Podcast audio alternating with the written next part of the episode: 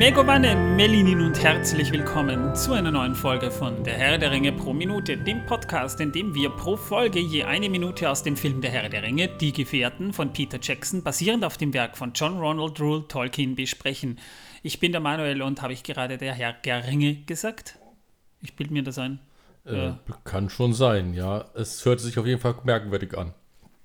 Ja, das Problem sind die Kopfhörer, die momentan sehr zeitverzögert nur sind und ich höre mich damit, ich glaube, so eine zwei Zehntelsekunden verzögert und das wirkt sich schon ordentlich auf mein Sprachtempo aus. Das ist wie beim amerikanischen Super Bowl, das ist die amerikanische Einstellung. Ja.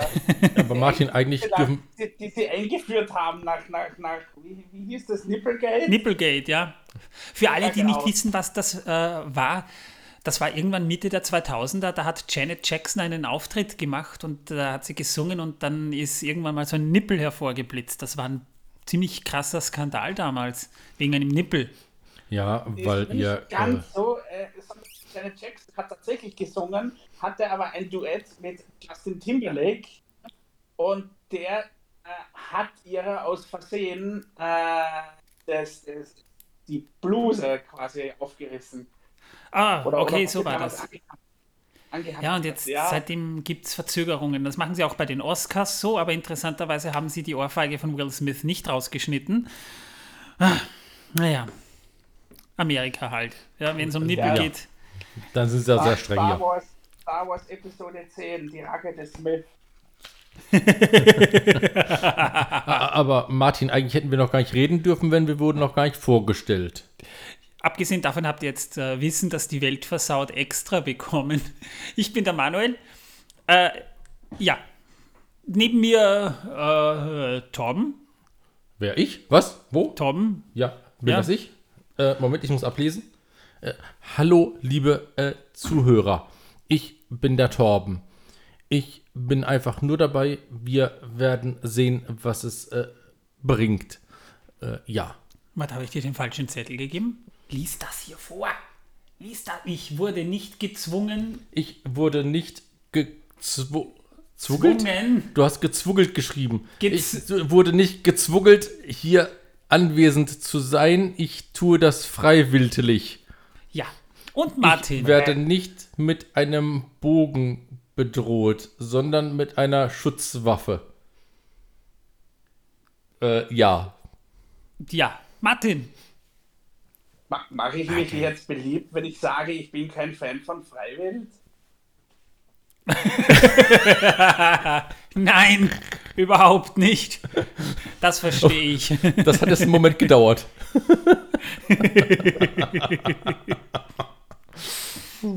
es stimmt ja. Nee, ist ja, glaube ich, man kann über Musikgeschmack kann man sich zwar streiten, aber es gibt einfach einen scheiß Musikgeschmack und es gibt Musikgeschmack. Whatever. Wir sind mittlerweile bei Minute 110 angelangt. In der letzten Minute haben wir über die Gefährten gesprochen, die Abschied von Bruchtal genommen haben. Wir sind mitten in der Abschiedsszene und äh, in dieser Minute, wir sehen dann mal so eine richtig schöne Gesamtaufnahme der Gefährten. Und Gandalf sagt bedeutungsschwanger, die Gemeinschaft wartet auf den Ringträger und Frodo mit steinerner Miene blickt nach vorne. Frodo blickt sich dann um, dreht sich dann zur Kamera, geht nach vor und man sieht dann so eine Hand, Gandalf, der so die, die, die Hand in die Richtung winkt, als, als könnten die in Bruchtal kaum erwarten, dass Frodo endlich weg ist. Hat er denen so viel weggefressen? Es wirkt wirklich so, als würden die ihn zeremoniell verabschieden, dass er endlich geht. Also ich glaube eher, dass die äh, drei Hobbits plus Sam sehr viel weggefressen haben. Naja, Frodo ist auch ein Hobbit. Ich sag ja, die drei Hobbits plus Sam. Ah ja. Äh, das ist klar, dass Frodo ein Hobbit ist. Zumindest äh, steht es auf äh, seiner äh, Sammelkarte drauf. Ja, ich habe eine Frodo-Sammelkarte zu Hause. Und da das steht drauf bei Rasse Hobbit. Wobei Hobbits sind eigentlich Menschen, die nur aus einem bestimmten Menschenstamm stammen. Wollte ich nur gesagt haben. Da steht Hobbit und die werden das wissen, die haben das recherchiert. Immerhin wird das verkauft. Wir wissen, alles, was bei Wikipedia steht, ist ja auch absolut richtig und äh, rechtskräftig. Nö, nö, was im Internet steht. Oh ja, genau, was im Internet steht, ist Ja, auch was im richtig, Internet steht, ist meistens richtig, ja. Ja. Mhm. ja. Dabei, dabei fällt mir gerade ein, wir sollten vielleicht mal einen Wikipedia-Eintrag äh, über uns erstellen. Das wäre vielleicht interessant. Über unseren Podcast, den Wikipedia-Eintrag. Sicher. Kannst du gern machen. Ja, mach. Ja, du hast dich gerade freiwillig gemeldet. Liebe Leute, demnächst auf Wikipedia ein von Martin verfasster Artikel über Der Herr der Ringe pro Minute, dem Podcast, in dem wir pro Folge je eine Minute aus der Herr der Ringe Trilogie von Peter Jackson basierend auf dem Werk von John Ronald Tolkien besprechen. Yay! Yay. Frodo fragt dann, Mordor Gandalf, liegt das links oder rechts? Und gut, dass Gandalf links sagt, weil stellt euch vor, er wäre rechts abgebogen. Und das zweimal. Der Film wäre dann dezent so ein bisschen in eine andere Richtung gegangen. Äh, ja, genau. Hö. Wir sehen dann jedenfalls, wie die Gefährten aufbrechen. Nur einer bleibt noch zurück, nämlich Aragorn, der dreht sich um und blickt auf Arwen. Zwischen denen war irgendwas. Also, wenn man den zweiten Teil kennt und, und sich diese Szene ansieht, dann denkt man sich irgendwie sowas wie, äh, da, da ist, da, da, da war irgendwas, ja. Und Aragorn starrt sie noch eine Zeit lang an, dreht sich dann weg und Arwen senkt demütig das Haupt. Schön im, im Kleid gekleidet mit einem Diadem an der Stirn. So richtig hübsch ist sie hergerichtet, die Liv Tyler. Ja, und dann haben wir einen Szenenwechsel. Wir sehen dann eine richtig schöne, weit ausufernde Szene. Wir sehen Bruchtal mit zahlreichen Wasserfällen und eine Brücke. Und während das Gefährtenthema so langsam, aber sicher heroisch sich anbahnt, sehen wir die Gefährten über eine Brücke gehen und Bruchtal verlassen. Und damit endet Minute 110 und wir seit Folge 86 sind wir jetzt eigentlich in Bruchtal und jetzt äh, kann auch diese Szene dann, diese Szenerie langsam wieder wechseln und das eigentliche Abenteuer beginnt. Also man könnte eigentlich fast sagen, dass bis zu diesem Punkt, wo wir jetzt sind, war eigentlich nur Exposition der Geschichte. Wir wussten ja vorher nur immer ansatzweise, worum es eigentlich geht, aber jetzt beginnt die eigentliche Hauptquest sozusagen. Ja, bisher war das Vorgeplänkel oder Vorgeschichte. Und das war schon ziemlich gut. Das war ja ziemlich spannend mit den schwarzen Reitern und allem. Das muss man schon sagen, aber jetzt geht's richtig. Aber ich meine jetzt richtig los. Ja, übrigens auch heute habe ich wieder ein äh, T-Shirt an und zwar, äh, ja, tatsächlich schon wieder äh, den äh, Kopf äh, von Saurons Rüstung, umgeben von den Ringzeichen. Er hat seine, übrigens sein. T-Shirt nicht gewechselt seit der letzten Folge. Ja, das gebe ich zu, das habe ich getan. Denn die letzte Folge ist tatsächlich erst äh, etwa eine halbe Stunde her. Ja. Jetzt hast du ziemlich viel über unsere Produktion verraten. Ja, es ist tatsächlich so, wir haben, wir, wir nehmen manchmal mehrere Folgen an einem Abend gleichzeitig auf, damit sich alles ausgeht, damit ihr zweimal die Woche Material bekommt, Leute. Für euch machen wir das, nicht für uns. Weil aufgrund von Arbeit und Privatleben und ähnlichem haben wir nur einmal die Woche Zeit für euch aufzunehmen. Und dann müssen wir gleich zwei Folgen machen. Privatleben. Du brauchst nicht reden. Ich habe kein Privatleben, ich brauche nicht reden. Er muss im Keller Steine zählen. Ich muss im Keller Steine zählen. Er darf im Keller Steine zählen. Ich ich erlaub's im ihm. Keller Steine zählen. Genau. Er erlaubt es mir. Ja. Ja. Hätte ich vielleicht noch reinschreiben sollen in den Zettel.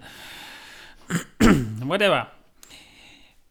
Worüber könnten wir in dieser Folge noch reden? Und in meiner Recherchearbeit und 110 Episodengeschichte habe ich kein Thema für diese Minute gefunden, über das man reden kann, denn das Thema Bruchtal ist sowas von ausgelutscht, da, da ist nichts mehr zu holen aus dieser Szenerie. Jedenfalls den Film betreffend hier.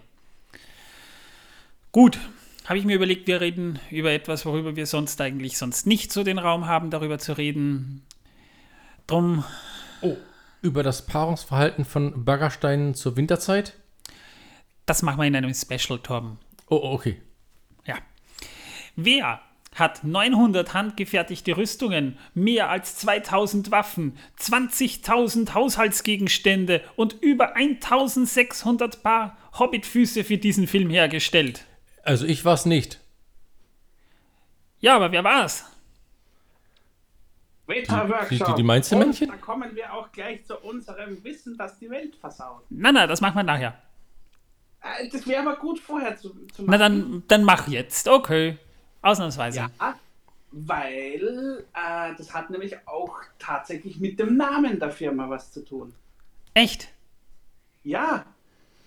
Na, dann zwar, schieß mal los. Äh, die Firma Veta Workshop ist nach einer Heuschreckenart benannt worden, die, in Aus die hauptsächlich in Australien und Neuseeland vorkommt.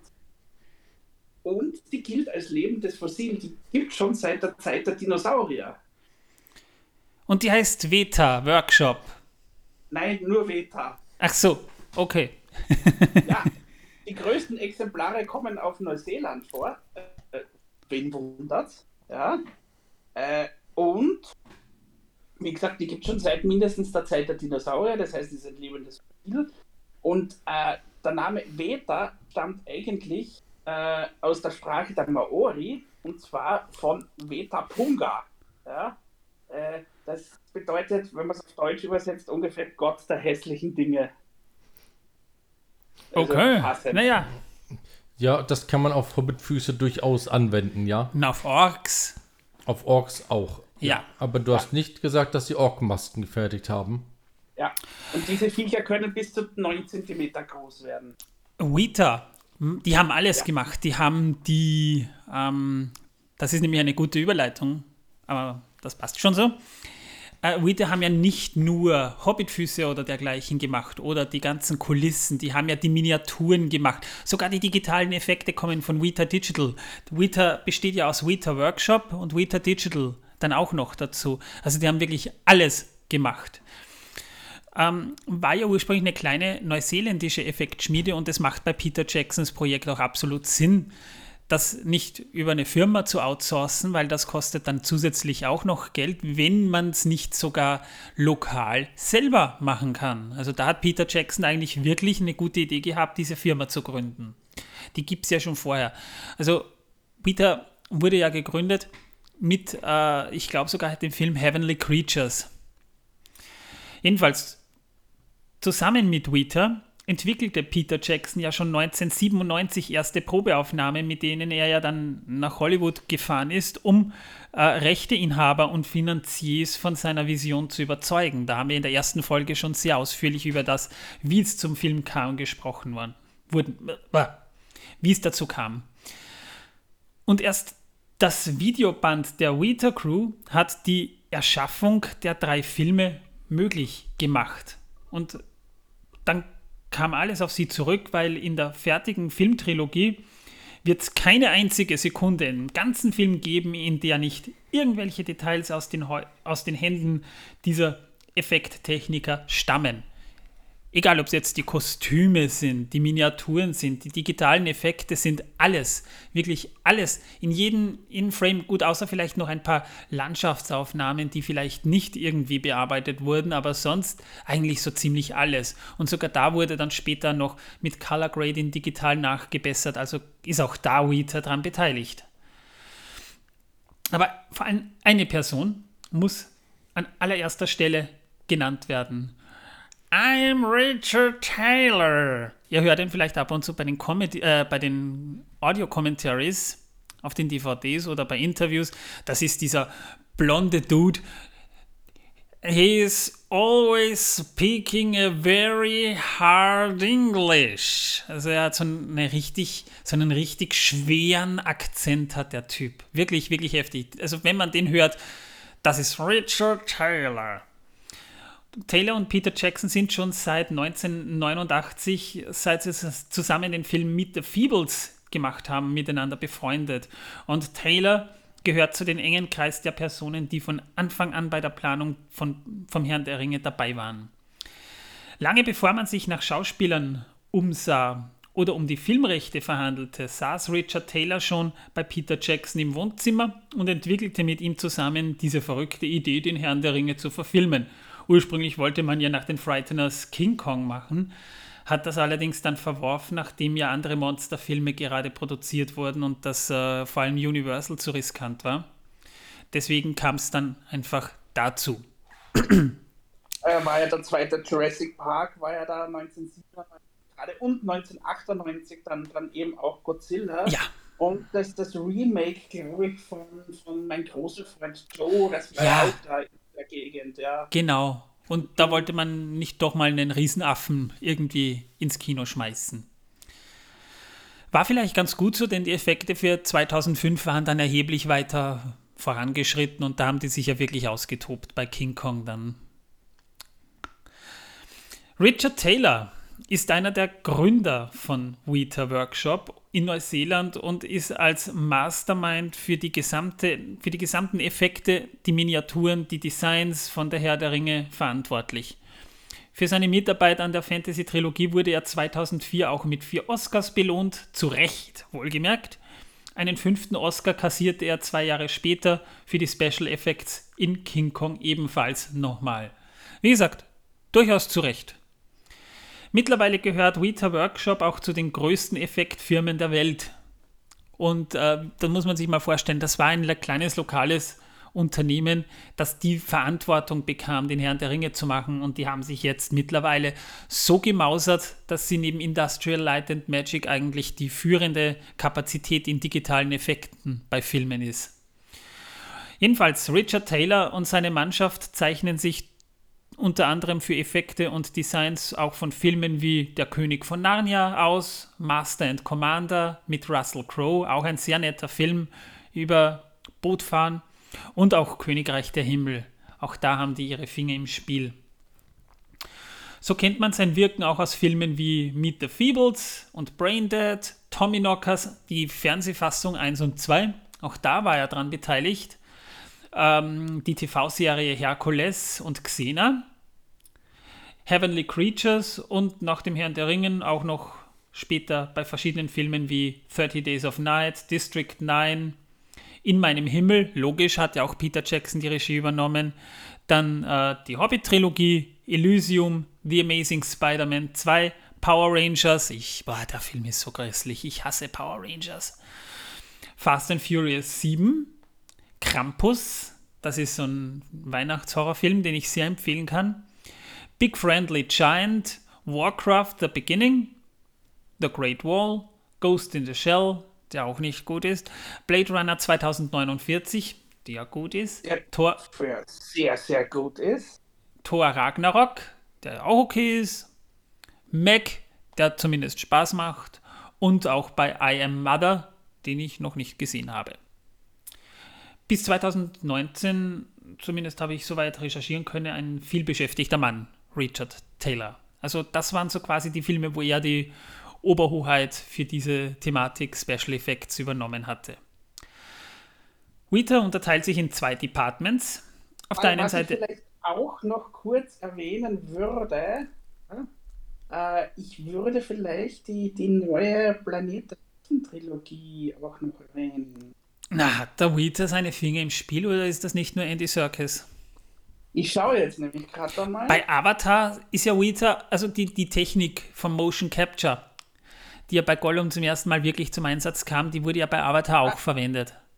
Nee, ich, habe mich geirrt, ne? bei Planet der Affen nicht, aber bei Die Abenteuer von Timon Struppi, äh, den würde ich noch sehr empfehlen. Ja? Der ist auch gut, ja. Der ist extrem gut und da warten wir bis heute auf eine Fortsetzung. Ja, leider, weil den habe ich eigentlich auch sehr gemocht. Ich Oh auch. ja. Ich habe sogar noch alte Comics von denen rumliegen. Oh ja, die auch gut sind. Na, Tim und Struppi ist wirklich einer dieser Comicreihen, die ich auch heute noch gern lese. ja. Und bei Last Samurai hatten sie auch ihre Finger im Spiel. Und der ist auch sehr empfehlenswert. Sake! Jawohl. Ja, Ja, weil, weil ich vor ein paar Wochen erst Top Gun Maverick im Kino gesehen habe. Ja. ja, gut sein soll, aber ich habe ihn leider noch nicht gesehen, weil das nicht unbedingt das Genre ist, für das ich unbedingt gerne ins Kino gehe, vor allem weil mir der erste Teil so überhaupt nicht gefallen hat. Nee, der erste Teil war äh, gut, ich meine, zu seiner Zeit war er sicher super, ja. Wenn man sich heute anschaut, geht er noch, ja, aber der zweite ist deutlich besser.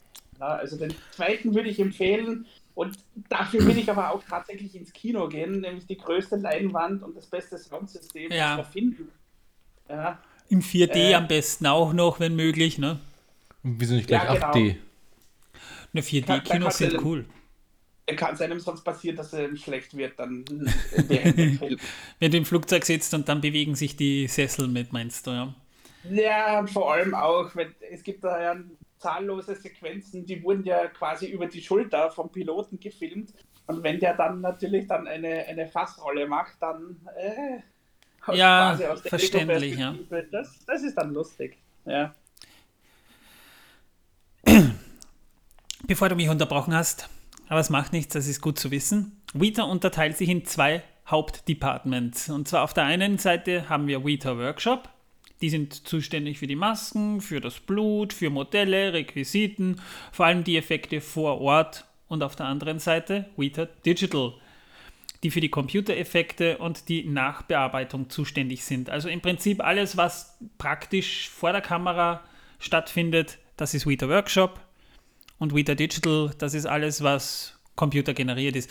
Spannend gibt's dann, sind dann nämlich diese Hybridarbeiten, nämlich zum Beispiel, wenn du jetzt Miniaturen, die Weta Workshop ja herstellt, digital in die Landschaft einfügen musst und die Kamera drüber fährt. Das heißt, du hast auf der einen Seite tatsächlich praktische Effekte, weil die Modelle von Minas Tirith und Co. ja nicht aus dem Computer kommen, sondern die wurden tatsächlich gebaut im Verhältnis entsprechend. Und die wurden aber dann digital wieder eingeführt in die Landschaft mit Weta Digital. Also da habt ihr unter Umständen. Be bezüglich Waiter Digital habe ich jetzt was nachgeschaut. Ja. Tatsächlich habe ich mich nicht geirrt, ja, sondern die Planet der Affen Trilogie, ja, äh, da hat nicht Waiter Workshop äh, quasi quasi äh, Leistung rein, reingebuttert, sondern Waiter Digital. Ja, das war aber eh klar. Ich meine, dass, dass es nur Weta Digital sein kann, aber ich wusste jetzt Ja. nicht, dass die da auch äh, direkt die Effekte gemacht haben, aber es spricht schon für sich, ja. Vor allem Waiter Digital hat nämlich einen, einen noch deutlich höheren Out Output an, an, an Filmprojekten ja, als äh, Waiter Workshop. Bei, bei Waiter Digital, die haben zum Beispiel auch ja, zum ersten Deadpool oder zu Guardians of the Galaxy Volume 2, äh, Deadpool 2, den beiden letzten Avengers-Filmen, Justice League und in oh, Independence Day Wiederkehr. Ja. Ja. Auch jeder hat mal einen Ausreißer. Gut, die Effekte kann man ja noch gucken, aber der Film ist trotzdem scheiße. Aber das ist, das hat mit Ja. Weta Digital wenig zu tun. Aber weißt du, was ich da spannend finde? Denk mal dran, äh, Industrial Light and Magic ist ja eigentlich eine Firma von George Lucas gewesen. Und als Disney Star Wars übernommen hat, haben die ja eigentlich auch ILM übernommen. Und trotzdem sourcen Disney, obwohl sie ILM ja eigentlich auch schon haben, Sachen auf Weta Digital aus. Ja, das ist seltsam. N- Ja. Nö, so funktioniert Hollywood, weil darfst du nicht vergessen, so viele Filme, wie viele Filme, oder, oder fragen wir mal Ja, anders, stimmt. wie viele Filme gibt es noch, ohne, die ohne digitale Effekte auskommen? Selten. Vor allem Blockbuster. Ganz, ganz selten. Also Blockbuster generell gar nicht. Ja.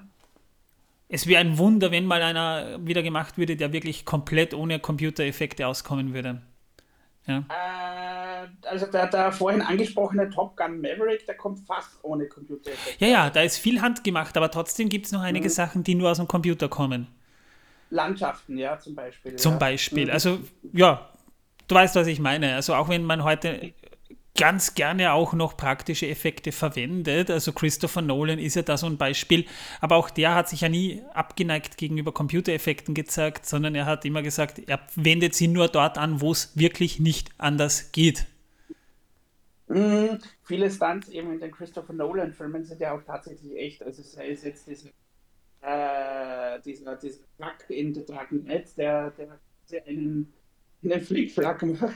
Ja. Na, Ganz prominentes, ein aktuelleres Beispiel in Tenet, die Szene mit dem Flugzeug, das da in diesen Hangar kracht. Das Flugzeug war echt, das war keine Miniatur. Die haben da wirklich ein abgefragtes Flugzeug, eine, eine abgefragte Boeing hergenommen und haben die in den Hangar krachen lassen. Ja, Tenet, ich kenne die Szene, ich habe aber den Film leider nie, also, oder leider, ich weiß nicht, weil die Thematik interessiert mich nämlich so überhaupt gar nicht. Ja äh, bei Tenet. Ja, deswegen habe ich den noch nicht gesehen. Der ja. ist ein zweischneidiges Schwert, der Film. Grundsätzlich kann ich ihn schon empfehlen. Also, dass man ihn mal gesehen hat und sich ein Bild davon macht, schon. Aber ich bin halt jemand, gerade bei Christopher Nolan, der ja auch vom Publikum verlangt, mitzudenken. Habe das Gefühl, bei dem Film äh, tue ich mir schwer. Also ich tue mir insofern einfach bei dem Film schwer, weil wenn ich, und ich, ich, ich stehe auf Physik und, und auf das, was, was die Physik oder in diesem Forschungsfeld bereits eben herausgefunden wurde. Und da gibt es ja einige ganz interessante Theorien, die auch von Kip Thorne, ein ganz besonders bekannter Astrophysiker der heutigen Zeit, der bei den Filmen Interstellar und Tenet mitgewirkt hat, der hat schon interessante Ideen und interessante Trilogien, aber so wie man es dann teilweise im Film umgesetzt hat, da habe ich schon ein paar Fragezeichen und die. Ich bin halt auch so ein Mensch, ich hinterfrage Filme ganz gerne mal.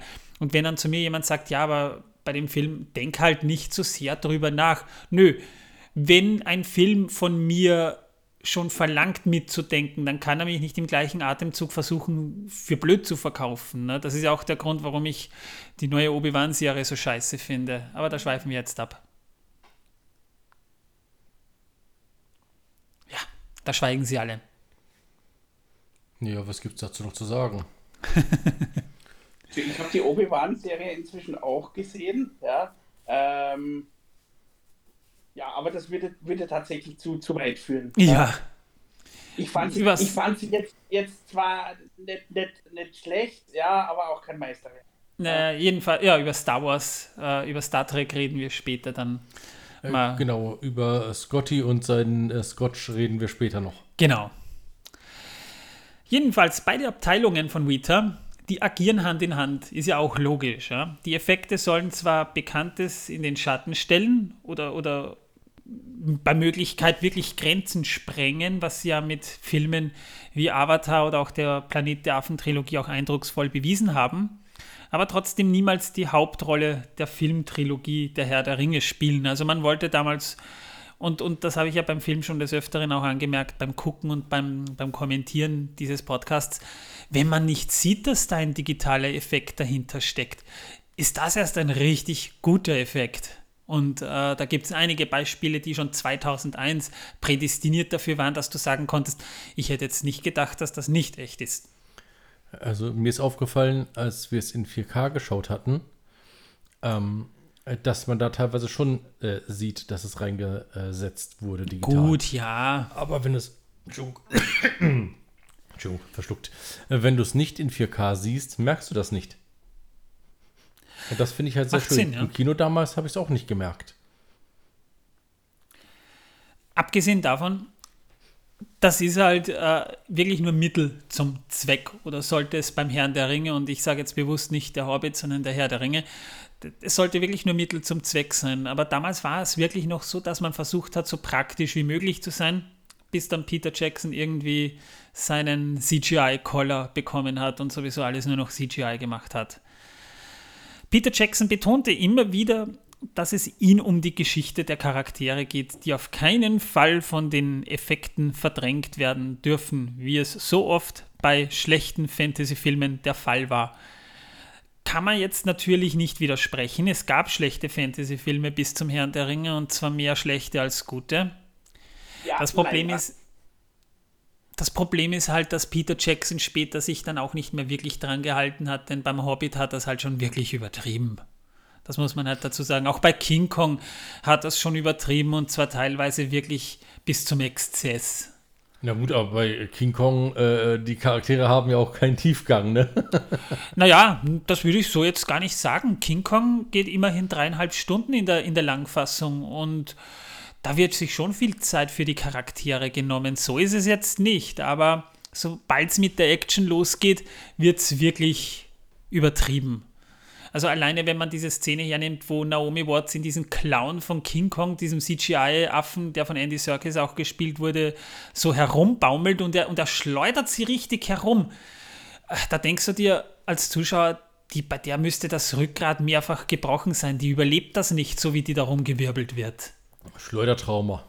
Naja, mindestens, aber nicht nur. Und am Ende tanzt sie ihm dann aber trotzdem was vor.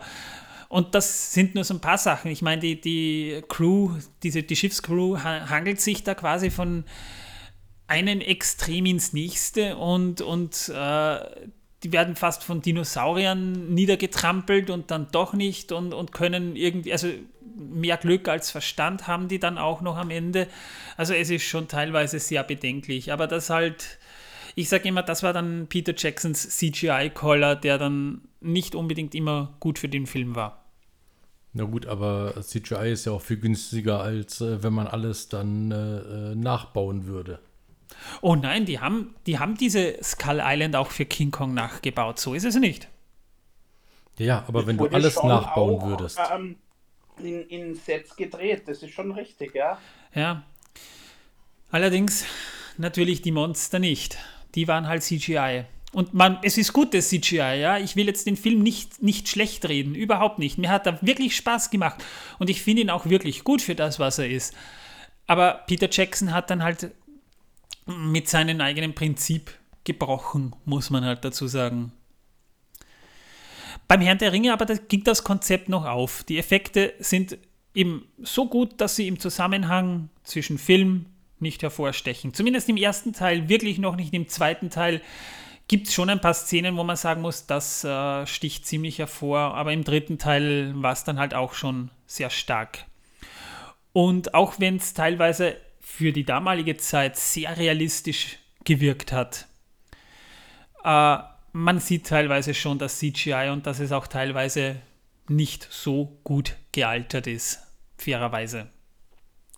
Das Trotzdem. Hat das Torm ja vorher, vorher eher erwähnt, dass, dass es gerade auch dadurch, dass die Technologie, ja, die, was die Bildqualität betrifft, ja, äh, ich könnte mir vorstellen, dass vor 20 Jahren, ja, äh, na gut, vor 20 Jahren vielleicht, aber, aber so hätte, glaube ich, noch keiner ja, äh, damit, damit gerechnet, ja, dass, dass wir irgendwann einmal äh, Auflösungen jenseits der 4K ja, äh, zu Hause in den eigenen vier Wänden haben. Ja. Vor 20 Jahren ja, na, man hat den Herrn der Ringe noch auf, auf, auf, äh, auf Celluloid gebannt. Das war ja noch, also man hat das damals noch nicht mit Digitalkameras gemacht, sondern wirklich noch mit, mit Film. Das ist schon ein gewisser Unterschied auch. Mm, der erste vollständig digitale Film war ja dann, glaube ich, zwei, na doch, doch, ein Jahr später. Das war dann Star Wars Episode 2, die, die, die, die Angriff der Klonkrieger. Das war, glaube ich, der erste, der komplett digital angedreht Nein, digital. irgendein, ich weiß jetzt nicht, welcher Film, ein, mhm. ein, eine kleinere Produktion, die, oder, oder kleinere Produktion für Hollywood jetzt, die wurde mit Digitalkameras erstmalig gedreht. Bei Star Wars kam vielmehr diese erste, also da wurden digitale Pro Projektoren das erste Mal eingesetzt die den Film übertragen haben. Also in einer höheren Auflösung. Also damals bekam man schon Full HD auf die Leinwand. Da ging es auch schon um auf, Auflösungen und äh, ich habe damals im Kino gearbeitet um 2003 und das war damals noch was Besonderes, einen Saal mit einem digitalen Projektor zu haben. Das war damals wirklich noch was Besonderes und Star Wars war der erste Film, der, mit, der in diesem Format veröffentlicht wurde. Wurde aber nicht mit Digitalkameras reingedreht. Oder vielleicht ich schon, aber es war nicht der erste Film. Ich habe es gerade gefunden, ja. Und zwar, das, das war äh, der Film, wie heißt der, Gone Underground. Ja. Kenne ich nicht. Ich auch nicht, ja. Das war. Ja. Na, siehst du. ich habe gerade geschaut, ja. Aber, aber tatsächlich so massenkompatibel wurde es dann tatsächlich mit den 90 also, neue, Aber das sprach halt wirklich für Vita. Ja. Äh, das sprach halt wirklich für Vita, weil nicht der Ballrock, und der sieht auch heute noch gut aus, oder der Höhlentroll äh, waren es, die diese Effekte so hervorgehoben und einzigartig gemacht haben, sondern äh, die Landschaften waren es, die Bäume im Hintergrund, durch die die Sonnenstrahlen so nach unten fallen, ja, oder die Größe der Hobbits. Also alleine der der Effekt der Größenverhältnisse zwischen den verschiedenen Völkern wurden von beiden Abteilungen bei Weta bewältigt. Ja, man hat teilweise mit optischen Tricks gearbeitet, um das hinzubekommen. Da haben wir schon drüber gesprochen. Und um die Hobbit-Darsteller auf die Leinwand nur knapp einen Meter groß erscheinen zu lassen, da wurden unterschiedlichste Tricks verwendet. Ein einfacherer Trick, zum Beispiel sogenannte Scale Doubles zu verwenden, also sehr kleine, aber so große Doubles, die in bestimmten Szenen die Hobbits oder die anderen Darsteller darstellen konnten. Da sieht man dann meistens aber ihr Gesicht nicht.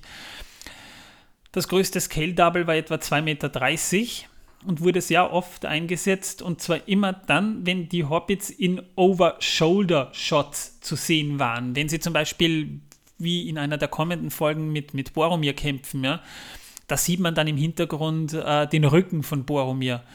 Und da haben sie dann ein Scale Double verwendet, aber du siehst das Double nicht. Und wenn ein Hobbit zu einem der großen Charaktere, wie zum Beispiel Aragorn, spricht und zu ihm hinaufschaut, dann sieht man nur den Rücken. Und das ist dann dieses Scale Double, aber da konnte ich nicht recherchieren, wer das ist. Man muss sich das aber ganz einfach mal vorstellen. Ja? Das ist ein Double in einem übergroßen Aragorn-Kostüm. Das heißt, es gab Kostüme für jeden der Gefährten in verschiedenen Größen, damit die Scale Doubles dann dort eingesetzt werden können. Und die kleinen Scale Doubles, die wurden zum Beispiel für Panoramaaufnahmen eingesetzt oder wenn die Gesichter nicht sichtbar sind. Wenn Ian McKellen als der Zauberer Gandalf seinen alten Freund Bilbo umarmt, zum Beispiel, ja, dann sieht man ein Scale Double. Und zwar Bilbos Haarschopf, mehr nicht. Und da wurde dann das Double eingesetzt. Äh, in den Audiokommentaren erzählen die Darsteller von einem indischen Scale Double, mit dem sie da ziemlich viel Spaß hatten. Das dürfte eben ein, ein kleinwüchsiger Mann sein aus Indien und er dürfte sehr humorvoll gewesen sein. Aber man kann dann zum Beispiel einen Darsteller auch schrumpfen lassen, indem man die Umgebung um ihn herum ganz einfach vergrößert. Ja? Und diese Variante nennt sich dann Scale Set. Beispielsweise die Höhle Beutelsend, da haben wir schon sehr ausführlich darüber gesprochen, weil sich da diese Lösung wunderbar angeboten hat. Ja. Produktionsdesigner Grant Mayer und Art Director Dan ha ähm. Hanna hieß der, die entwarfen zum Beispiel zwei völlig identische Kulissen mit zwei unterschiedlichen Maßstäben. Und beide Sets wurden aus der echten identischen Materialien gefertigt. Also man hat wirklich dasselbe Material hergenommen, selben Farben, alles, aber verschiedene Größen. Und mit dem Unterschied, ein Set ist 40% kleiner und das andere ist 40% größer. Und da wurde wirklich gemessen, teilweise. In dem kleinen Set spielen die Schauspieler mit den großen Rollen, wie in dem Fall Ian McKellen als Gandalf. Dadurch, dass das Set aber so klein ist, wirkt Gandalf groß und muss sich bücken, um durch die Türen zu passen. Ihr erinnert euch diese eine Szene, wo er sich an diesem, äh, als er sich den Kopf gestoßen hat, das tatsächlich äh, nicht geplant war, das war kein Unfall. Und die Hobbits wurden dann an den anderen größeren Sets gefilmt. Ja. Die Crewmitglieder berichten dann teilweise amüsiert, dass man vor allem an den kleineren Sets öfter mal einen dumpfen Schlag vernommen hat, auf den dann ein ärgerliches Ouch folgte. Also das ist nicht nur Ian McKellen so gegangen. Und diese verschiedenen Aufnahmen, die wurden dann von den Computertechnikern äh, ineinander montiert, was dann sich besonders schwer erwies, wenn die Protagonisten äh, körperlichen Kontakt haben sollten. Gibt es diese eine Szene zum Beispiel, wo Bilbo den Zauberer seinen Stab und Mantel abnimmt, aber alles zusammengeschnitten und äh, die Aufnahmen montiert, haben dann die perfekte Illusion ergeben und das sieht nicht wie ein digitaler Effekt aus. Das hat man wirklich damals noch in, in mühevoller Kleinarbeit gemacht. Heute würde sowas mit CGI sicher erheblich einfacher gehen, aber die technischen Möglichkeiten gab es damals nicht und man musste sich damals halt wirklich was einfallen lassen, um diese Illusion zu erzeugen. Die schwierigste von allen Methoden bestand aus einer Mischung der beiden klassischen Effekte. Ähm, Forced Perspective und Motion Control. Ja? Der klassische Aufbau für eine ähm, Forced Perspective ist in der Theorie gar nicht so kompliziert. Der Trick besteht eigentlich nur darin, dass man ein Objekt oder eine Person einfach weiter von der Kamera entfernt platziert und die andere dann an eine andere Stelle setzt. Ja, und schon erscheint die Person im Hintergrund kleiner. Das hat man zum Beispiel ähm, auf dem Wagen gemacht, wo Gandalf gesessen ist und Frodo sitzt neben ihm. Damit er kleiner wirkt, hat man ihn einfach zwei Meter weiter nach hinten gesetzt und das dann mit der Perspektive so ein bisschen getrickst. Das funktioniert aber auch nur, solange die Kamera sich nicht bewegt. Denn sonst würde durch die perspektivische Bewegung der Trick entoffenbart. Da kann zum Beispiel sein, wenn der Wagen fährt, muss die, muss die Kamera in genau dem gleichen Tempel mitfahren. Die Effektkameraleute hatten also die Aufgabe, das alte Prinzip der Forced Perspective so zu verändern, dass ein, eine Kamerabewegung möglich ist. Die unterschiedlich großen Personen oder Gegenstände im Hintergrund, die mussten sich also prinzipiell entgegen der Kamera bewegen. Also begann man dann äh, zu experimentieren. Man setzte beispielsweise den Schauspieler im Hintergrund auf eine Plattform, die sich in dem Moment zu bewegen begann. Da gibt es ein paar ganz nette äh, Videos auf den DVDs, wo man sich dieses, äh, diese Experimente auch angucken kann. Und in dem sollte sich dann halt auch die Kamera bewegen und zwar in, genau in die entgegengesetzte Richtung. Und weil das Ganze natürlich auf den Millimeter genau stimmen muss, weil sonst merkt man es gleich, das bringt sonst nichts, muss äh, dann der Computer die Steuerung übernehmen. Aber das hat funktioniert.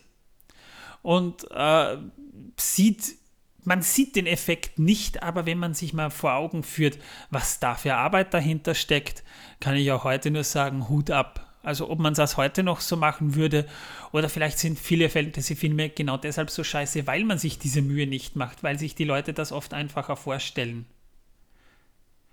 Aber das ist meine Theorie ich habe manchmal sowieso das Gefühl, dass die Leute, die versuchen, Fantasy-Filme zu machen, den Herrn der Ringe in seiner Essenz, wie der Film gemacht wurde, einfach nicht verstanden haben.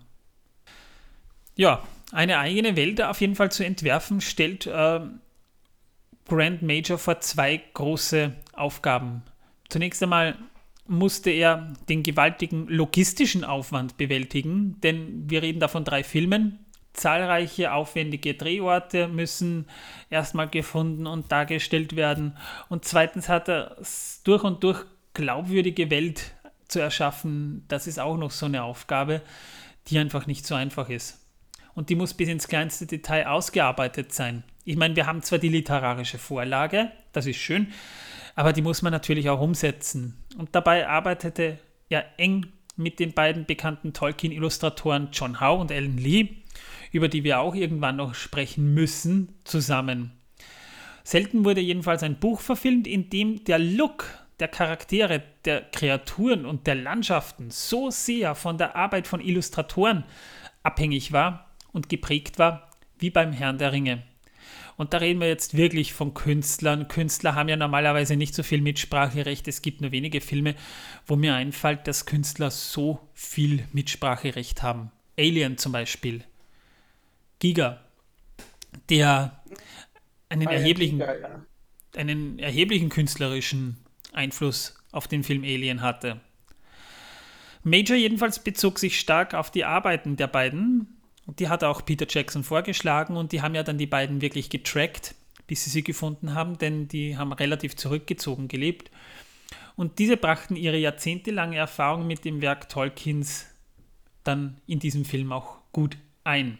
Lee und Howe besitzen alle ihren ganz eigenen Stil. Lees Einfluss ist vor allem in den ersten Filmen zu sehen, in Bruchtal, das Auenland, das ist Alan Lees Werk und die oft düstere Atmosphäre von Hausbildern passt super zu den dramatischen Ereignissen am Ende der Geschichte. Also vor allem die Darstellungen von Sauron, von Mordor, das ist dann John Howe. Jedenfalls, um das jetzt dann auch zu gestatten, musste Major zusätzlich für jedes der Völker Mittelerdes einen eigenen Stil entwerfen. Ja, das Auenland ist als eine der wichtigsten Orte der Geschichte äh, sowieso omnipräsent und wenn der größte Teil der Handlung auch woanders spielt, das Auenland ist das erste, was wir sehen und die Fans, die die Bücher gelesen haben, waren auch zuerst im Auenland und das Auenland ist von Tolkien eigentlich das bestbeschriebene Land Mittelerdes, kann man sagen. Die Heimat der Hobbits symbolisiert zu Anfang auch eine Art heile Welt, auch dramaturgisch und von den Farben her und der Musik her kriegt man das auch mit. Das ist ein Ort, wo die Außenwelt einen nicht so berühren kann. Denen ist das eigentlich egal. So wie Österreich gerne wäre, eine Insel der Seligen. Die neuseeländische Armee half das Stück Farmland, das man gefunden hat und, und zu Hob in Hobbingen, äh, zu Hobbingen auserkoren hat, komplett umzugraben.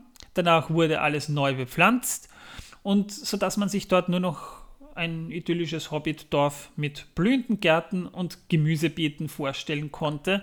Ausführlich haben wir das in den ersten, ich glaube, 15, 20 Folgen haben wir das besprochen.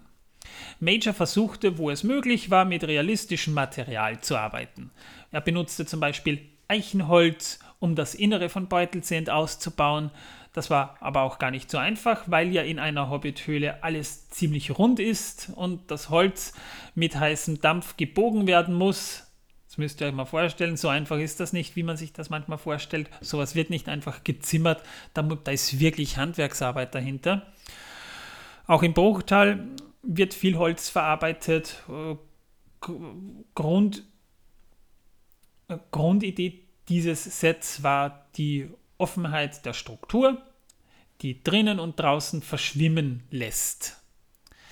Ähm, durch diese an organische Formen orientierten Dekorationen und Ornamente soll auch ein fließender Übergang zwischen Natur und dem Haus der Elben entstehen.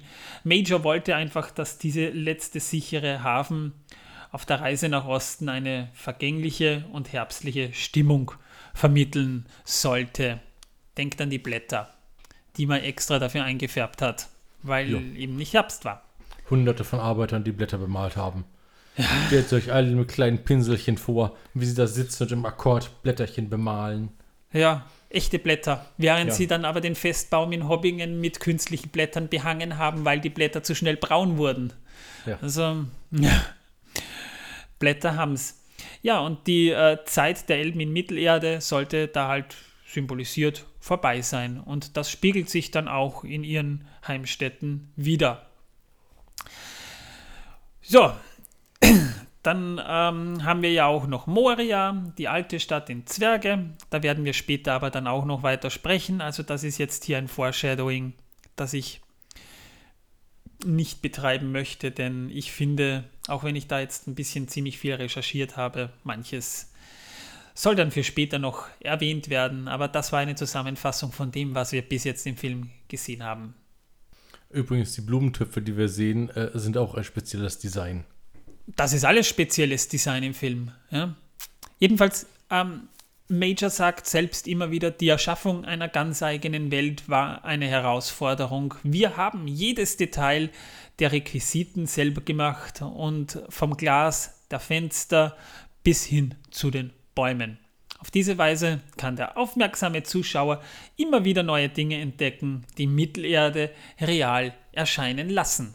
Und das stimmt schon. Also Weta ist geil, muss man sagen. Und das, was wir beim Herrn der Ringe sehen, glaube ich, das ist. Solche Filme werden heute leider nicht mehr so gemacht. Einen kleinen Buchtipp hätte ich in dem Fall noch. Ja, ähm, und zwar, es gibt das ist allerdings schon 2014 erschienen, aber das ist ja egal.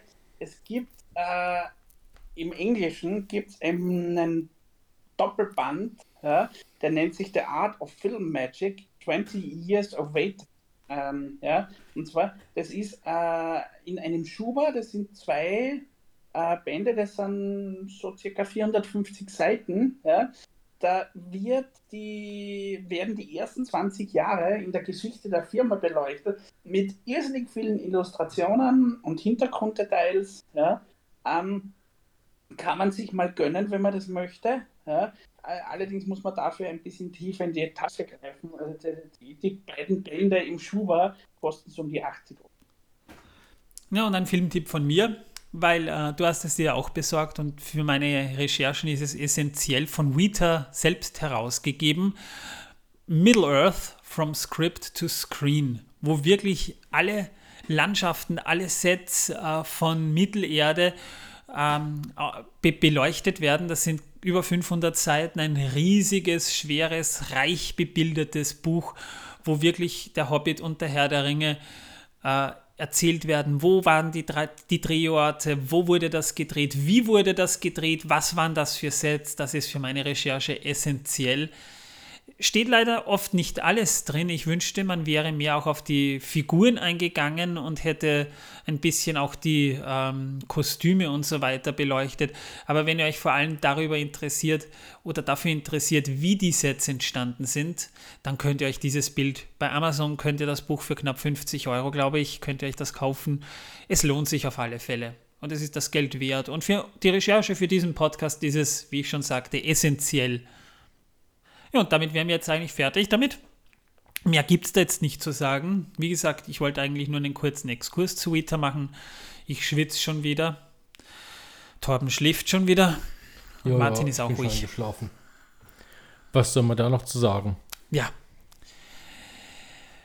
Leute, in der nächsten Folge wird es dann wieder etwas spezifischer, denn dann beginnt das große Abenteuer und wir reden über das untergegangene Reich Eregion und auch wie im Buch dieser Abschnitt der Reise umgesetzt wurde.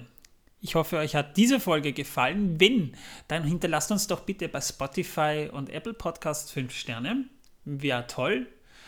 Ähm, Steady könnt ihr euch auch könnt ihr uns auch unterstützen. Wenn ihr euch die Premium-Folge mit Jurassic Park, die ich gemeinsam mit Martin gemacht habe, anhören wollt, könnt ihr das auch gerne tun, auch auf Spotify und auch über Steady. Ja, und äh, eine schöne Rezension, die wir vorlesen können, wäre auch nie verkehrt. Ja, Jo, ich, Genau. ja, Und so. ich sag mal, danke liebe Leute fürs Zuhören. Ich hoffe, ihr hattet Spaß. Bis zum nächsten Mal. Ciao. Und tschüss. Ciao, ciao.